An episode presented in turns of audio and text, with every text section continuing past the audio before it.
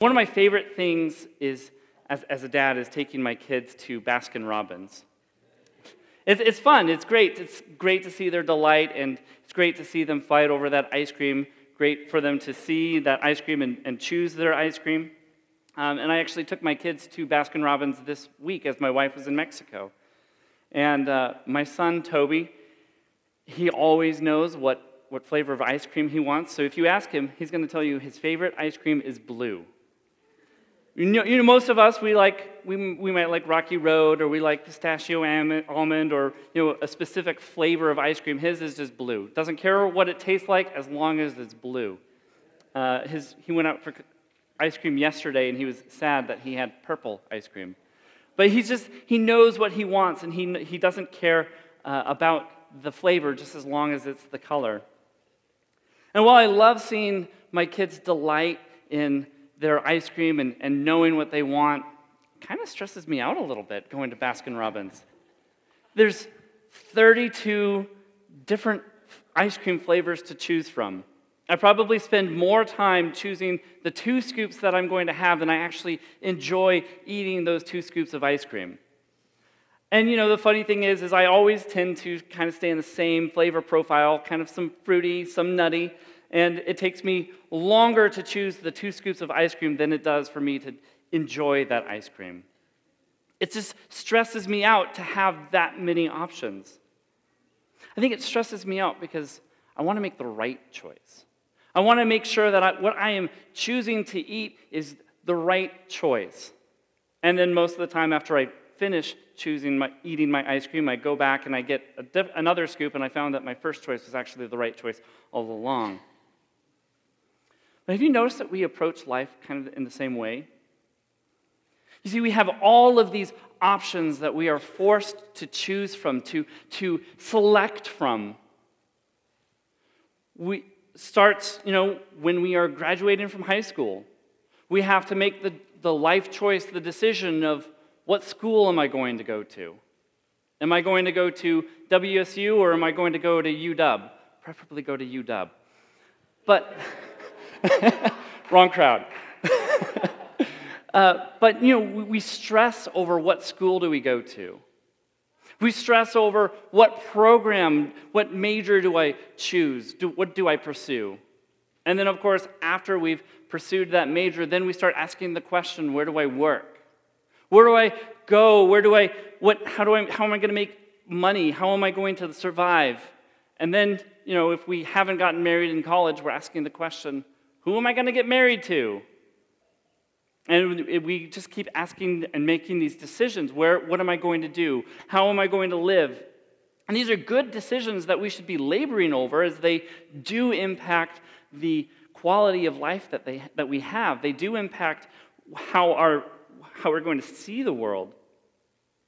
You see, the question isn't, are these good decisions? The question should maybe be, will this have a lasting impact on my life? Let me say that the only decision that truly matters is what we choose to do with the knowledge of who Jesus is. You see, we can either reject everything about Jesus, or we can accept and we can submit to him as Lord, and there, there is no middle ground. You see, Jesus is not an option among 31 options. Jesus is not the he's not do I choose Jesus and do I choose this? This the, really the only thing that we see is that Jesus is our only option that truly matters. Dawson, can you put that up on the slide, please? See, we are to live in complete dependence and devotion to Christ, or we are to reject everything about Christ and we go our own way. The relevancy of the book of Colossians is on our, on our lives today is so clear. As followers of Christ, we are to place Christ first in our lives, first in our church, first in our marriages, first in our relationships, first in our work, and then more importantly, first in our, in our, in our world. Our lives are to be so centered on the truth of the gospel that everything else fades away.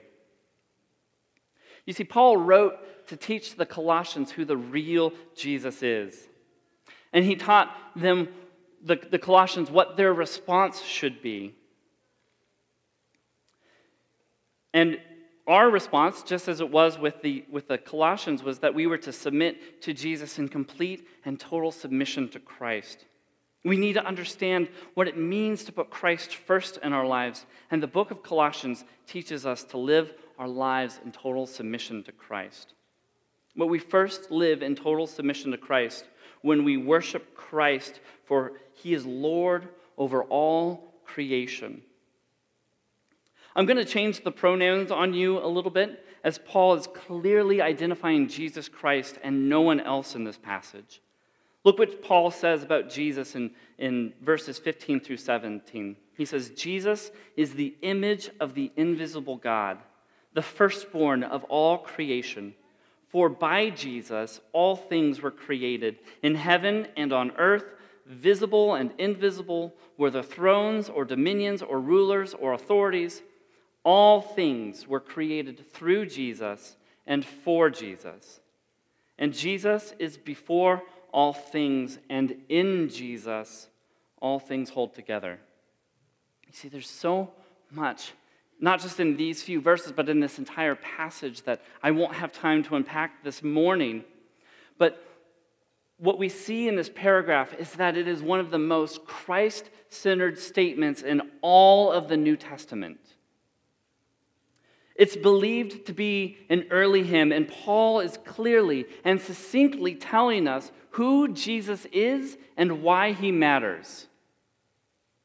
You see, this statement guides our direction and our devotion to Christ alone.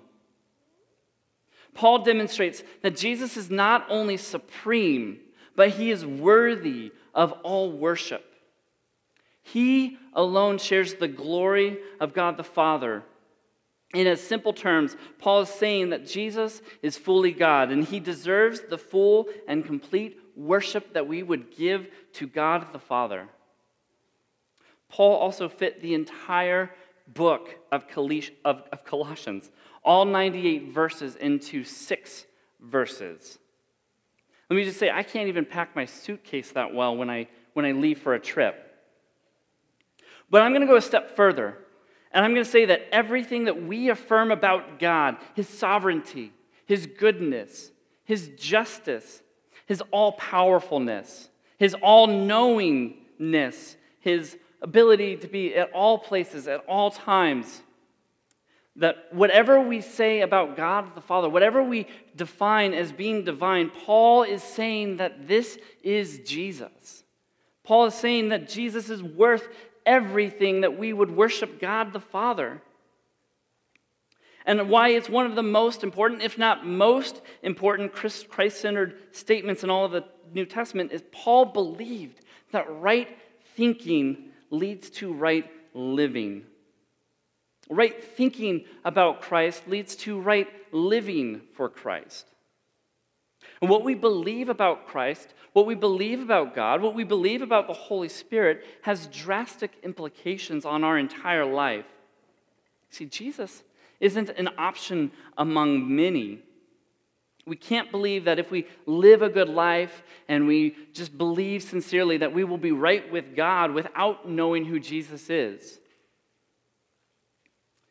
flies in the face of not only Jesus' claims in, in the New Testament, but all of Scripture as a whole. We are taught that knowing the real Jesus is of the utmost importance. Proper worship leads to proper witness. I love what Pastor H.B. Uh, Charles Jr. has to say about this passage. He says, even if this text does not derive from worship, it should drive us to worship. And proper worship of Christ should flow into witness for Christ. We may not understand all that's happening in, in this short passage, um, but we should be left in awe and wonder of the majesty of Christ. We should be left in complete and total worship because Jesus is Lord of all creation. He is the sovereign ruler.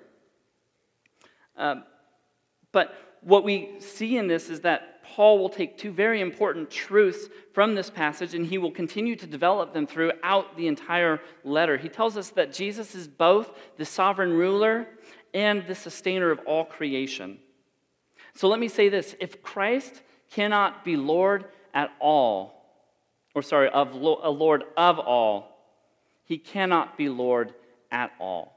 Let me just repeat that for you. If Christ cannot be Lord of all, he cannot be Lord at all. You see, we are left with no other option.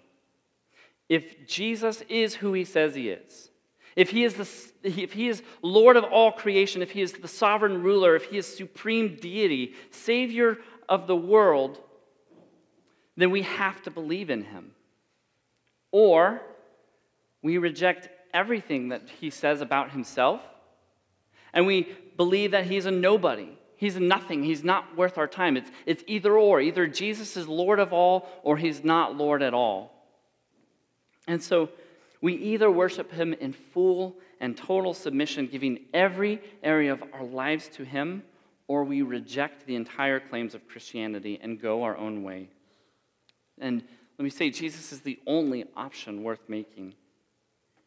Paul tells us the same thing in verse 16. He says, For by Jesus, I want you to underline this word, all. I, that's my habit there, just underline all. For by Jesus, all things were created in heaven and on earth, visible and invisible, whether thrones or dominions or rulers or authorities. You see, what Paul is doing is incredibly bold. We should be reminded of Genesis 1 1, and I'm assuming most of us have heard that verse already, where it says, In the beginning, God created the heavens and the earth. This is Theology 101. God created the heavens and the earth. But what Paul is doing is, Paul is saying that the God in Genesis 1, the person that we refer to, is Jesus Christ himself. He says that everything physical and the physical world has been created by Jesus. It means that everything that we see in the world has been created by Jesus, whether it's through a telescope or through a microscope. Everything that we see has been created by Jesus himself. A little while back, I told my son Tobias that Jesus has created everything. And then as we're in the cars, he will point out and he'll say, Dad, did Jesus make the trees? I said, Yes, of course Jesus made the trees. Lately, it's been getting a little bit more silly where he says, Did Jesus make that boat? Well, not, not technically. But Jesus created the things for the boat. And he'll ask me, Did Jesus make that house? Did Jesus make uh, all sorts of different things? And then we'll get back on track with the created world. And he will say, Did Jesus make mom? I said, Of course he did. And so it's these simple moments of just being reminded that Jesus has created everything. I want to take a moment today just to, to look around the room. We are filled with, with people. Sometimes we take things, these things for granted where the people that, we are, that are in here, this room, everyone has a unique fingerprint. Jesus has created a unique fingerprint for every individual. Not only has he created a unique fingerprint, he has created a unique DNA sequencing code that I have my own DNA and you have your own DNA, and we are distinct from one another. Not only has he created us with unique DNA sequences, he has created us with unique personalities, including my own. Um, some of you may have heard the word Jacobisms, and they're, they're true. Uh, but you can talk to the folks in my life group about them. But furthermore, Paul states that Jesus is both Lord of the physical world and Lord of the, uh, uh, the physical world, everything we can see. And he also says he's Lord of the invisible world. This is the everything that we can't see clearly. It's also called the immaterial or the spiritual realm. And just real quickly, that Paul was writing to the Colossians who believed that, that good and evil were in this cosmic battle where sometimes good would win and sometimes evil would win. And there was this constant tension, and they were equal in power, equal in nature, equal in, in, in influence. But Paul is going a step further, and he is saying that Jesus has created the spiritual realm. Jesus is Lord and Master of the spiritual realm. This includes Satan and demons. Paul is saying that there's not a cosmic battle between good and evil. There is good and there is evil, and good will win. And we can find that throughout the rest of Scripture. But Jesus reigns sovereign and supreme in every aspect of our world. Jesus is not a created being. But he goes further in verse 17 and he says, And Jesus is before all things, and in Jesus all things hold together. You see, Jesus not only creates, but he also sustains. He also nourishes all things by his word alone. Jesus is, is sustaining creation. He is holding all of creation, and the very fiber of our molecular cells are being held together by Christ at all times. Probably the most humbling aspect of all Christianity is that not only Christ sovereignly reigns over all creation, but he desires a relationship with us. We would think that Jesus is too busy holding all things and creating all things to, to hear from us. But scripture teaches that God, that Jesus is, is knowable, that he desires a relationship with us. You see, the psalmist tells us that God knows every hair that's on our head. He knows every day that we have on this earth. And the psalmist also asks the question Who am I, O Lord, that you would care for me? Who am I that you would mind for me? And so, not only does Jesus desire a relationship with us, but he commands us to take our burdens to, to him regardless of whether they are big or small. He commands us. He says, Cast all your burdens on me, for I care for you. We are commanded to, to take our burdens to Him and to find rest in Him. We are commanded to not fear because He is in control. He provides for us, He sustains us. And it's because He's in control over all things that when something terrible happens in our life, which is inevitable, we live in a broken and a fallen world. We can expect the loss of a loved one. We can expect to lose our job. We can expect our health to decline. We can expect all sorts of tra- trauma and tragedies happening in our life. But we can also expect that Jesus will be there with us.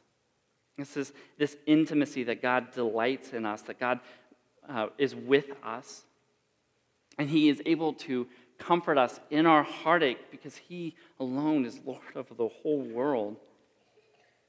See, not only has Christ created all things, and all things are created uh, by Him and, and are sustained by Him, but that we have been created for worship. We have been created specifically to worship Jesus. Look again what Paul says. He says, For by Jesus all things were created. All things were created through Jesus and for Jesus. Have you ever noticed that we're creatures of worship?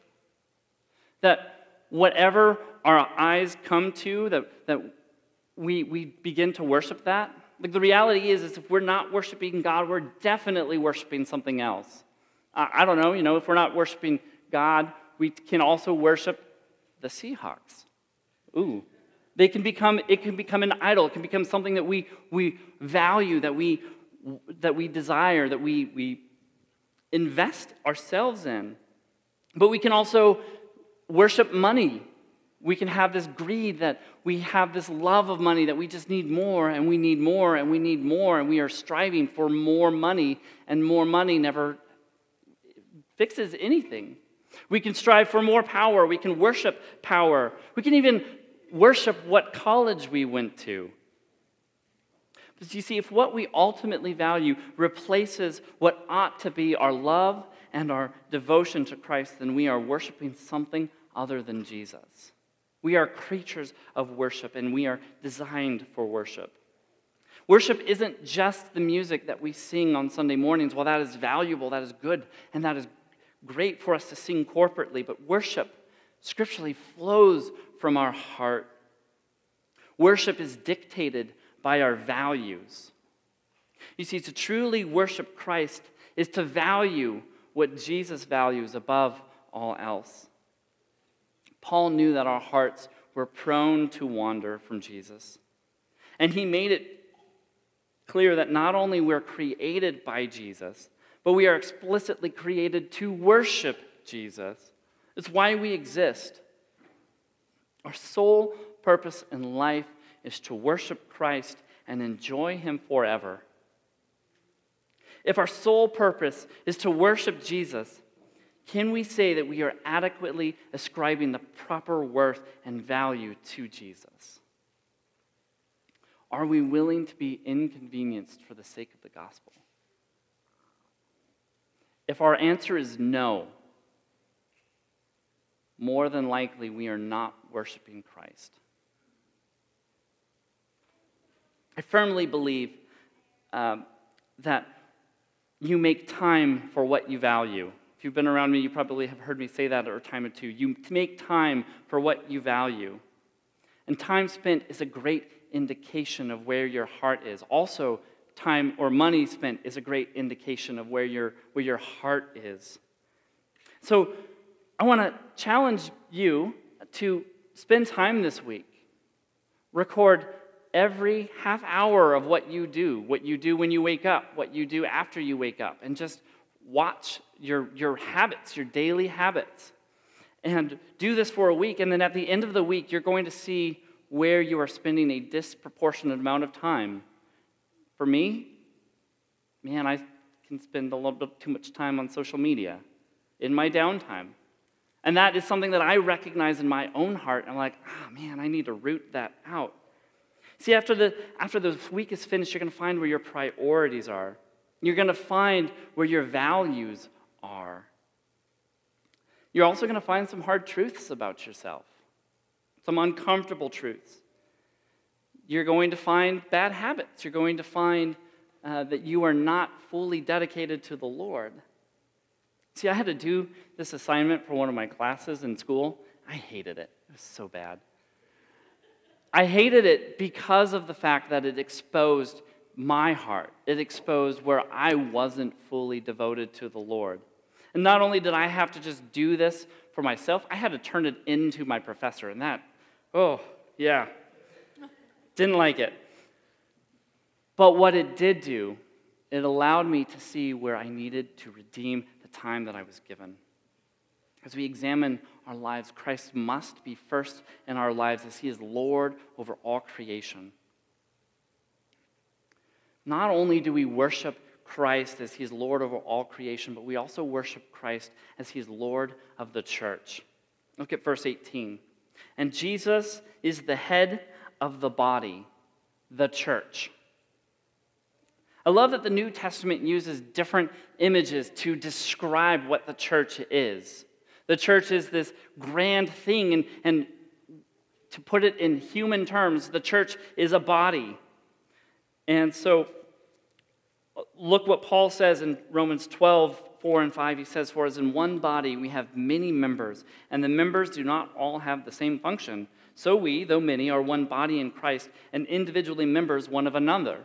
And we see in 1 Corinthians that Jesus, or that Paul is saying that, the, that some are ears, some are feet, some are hands, and they are all working for the kingdom of God. They are all working for the purpose.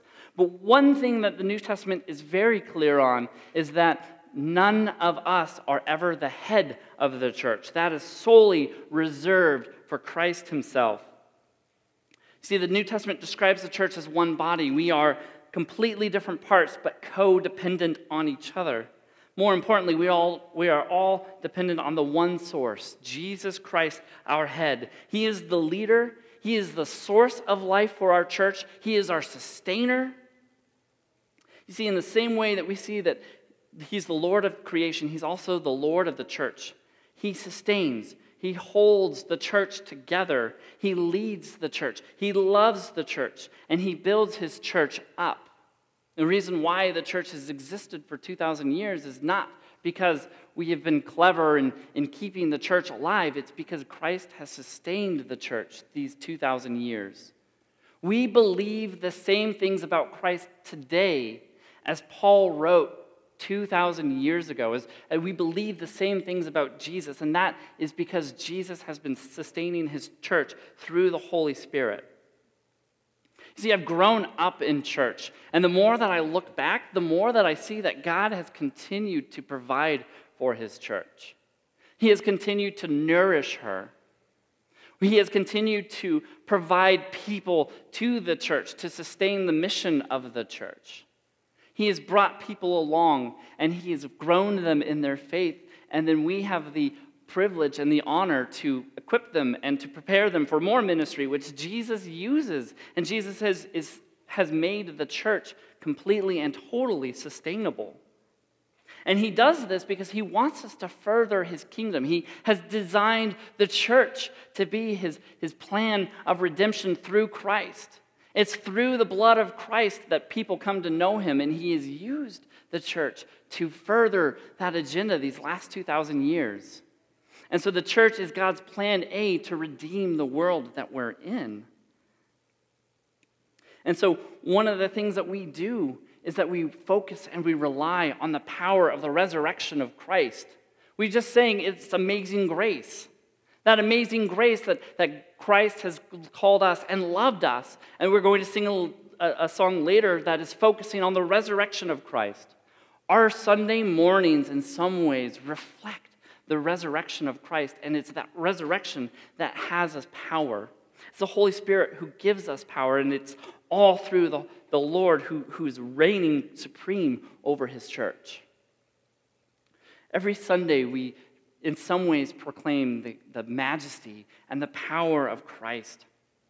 And what we do reflects the, the resurrection of Christ, specifically in light of the gospel. Everything we do at restoration points back to Jesus. We, we focus on Jesus. He's, he's central to who we are as a church. And it's also in the context of church that we recognize that we have people in the same family, that we are one body in Christ.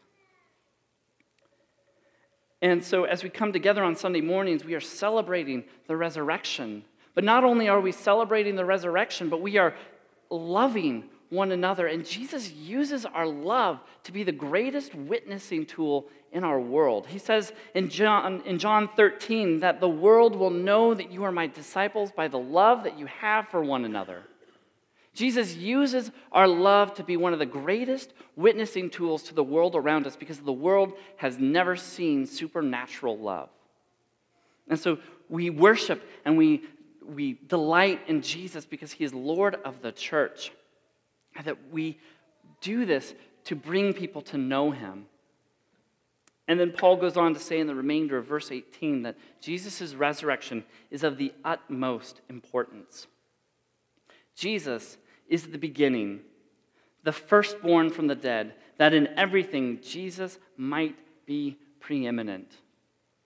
And this is where we get into Paul's central uh, idea for the entire passage and really for the entire book of Colossians.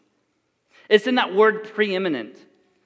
This is the only time in the New Testament that preeminent is used. And it's a strange word that we don't use today, right? Who here has heard and uses the word preeminent? Zach Steinges. Awesome. It's a, it's a foreign word. We might be more familiar with the word prominent, which means famous or, uh, or, or of high position. But this is what uh, Webster's dictionary defines preeminent as it says having paramount rank, dignity, or importance. You see, the idea magnifies the unique position that Jesus Christ has in our life. Christ is all and in all. Everything belongs to him. If there's a big neon sign in the book of Colossians, it's right here. Paul is clearly and constantly telling us the same thing, and we see that through his repeated phrases. Let's look again at the language that he's used in the first few verses. He is the image of the invisible God, the firstborn of all creation, and he is before all things, and he is the head of the body, the church. He is the beginning, the firstborn from the dead, that in everything he might be preeminent. I don't know about you, but I might not know what Paul's trying to say here. Paul has been stating in many different ways that Jesus is to be first in our lives, that Jesus is to be the source of our lives. We have no option but to make Christ first. Jesus cannot be a prominent figure, Jesus cannot be an option among many. He must be preeminent in all things. So, this is what Paul is telling us. He says that we are to put Christ first, holding to the hope of the gospel. See, the truth of Scripture tells us that, that we are to love God with all of our heart, with all of our mind, with all of our strength. It doesn't mean that we need to abandon our jobs and go live in the mountains, go start monasteries and just be in, in community and just be there devoted to Jesus. It doesn't mean that we abandon everything that we know and love and we move to a remote village as a missionary, or that we abandon everything and just pursue Christ. But it does mean that we are to recognize that our lives are not our own, but that they have been bought with the blood of Christ. They belong to Christ holding to the hope of the gospel in, in, simple terms really means to hold to the hope and the person of Jesus Christ. You see, what we see in Scripture is that the gospel is the good news of Jesus Christ, and Jesus Christ is the good news of the gospel. That the gospel is everything about the ministry of the life, of the death, of the burial, the resurrection, and the glory of Jesus. To talk about the gospel is to talk about Christ. And so we recognize that the aim of Christian living is that Christ is our center, that we are to put him on the throne of our lives, we are to submit to him as our Lord and our Master. What we find is when we have placed Christ first in our lives, yes, tragedy is going to happen, confusion is going to happen, but what we will find is that we are complete in Christ and we are lacking in nothing. Christ is our source. It means that in everything that we are striving to grow in our knowledge and to grow in our love for Christ, to grow in our love for others, means that we are intentional to set time aside in our day to know who Jesus is, to develop that relationship.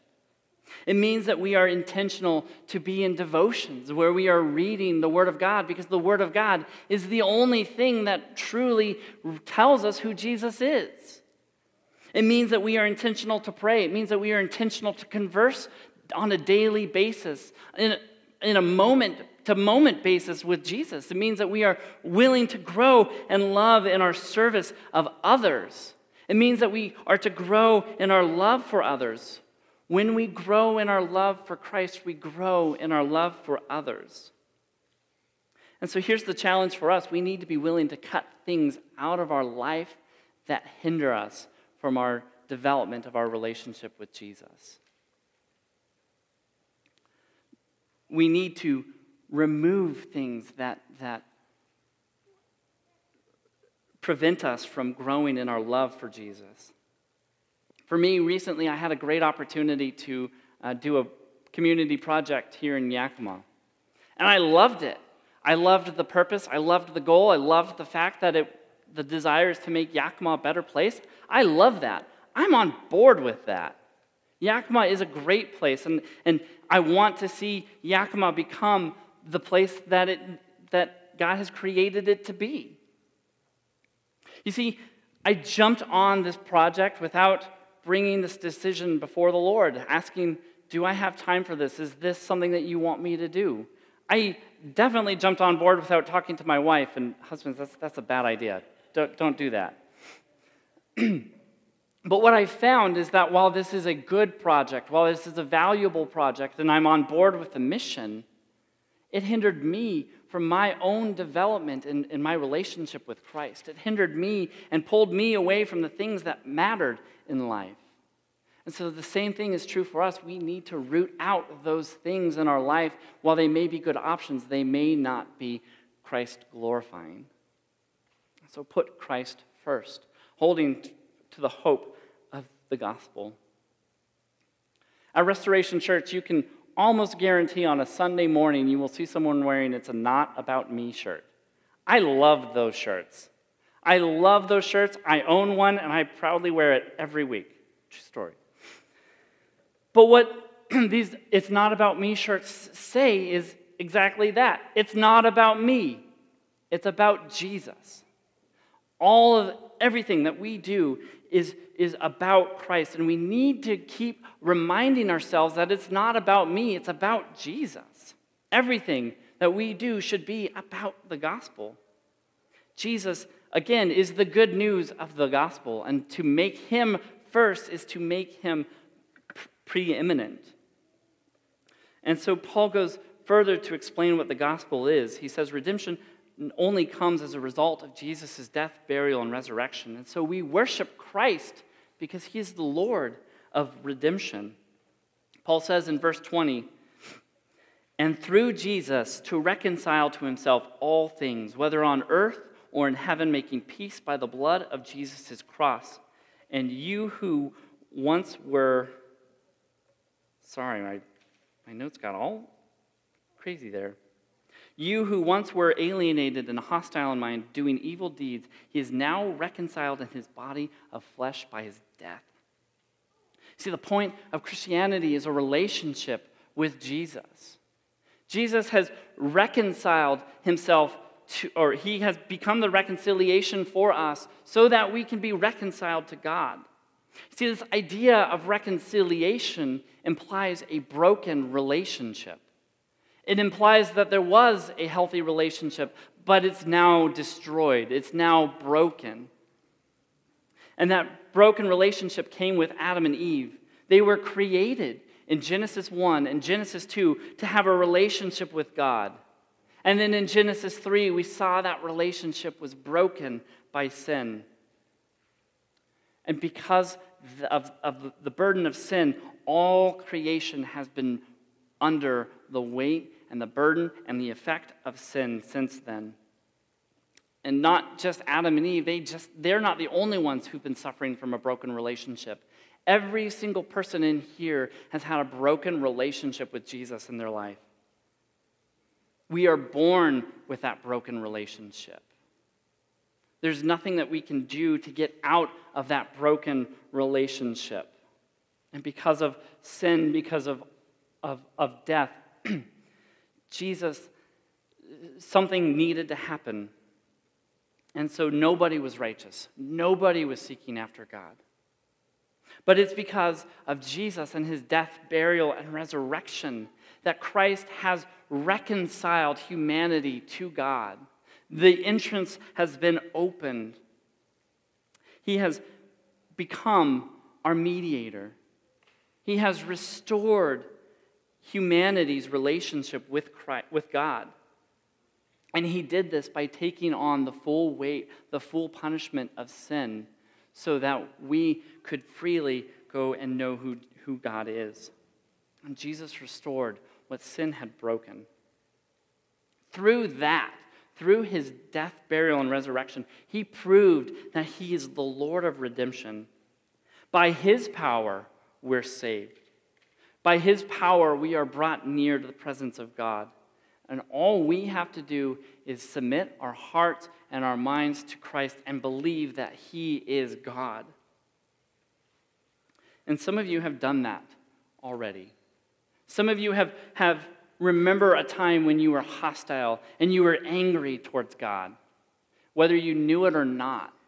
And what you found that because your heart was angry and hostile towards God, that caused you to do evil actions, as Paul said here in verse 20.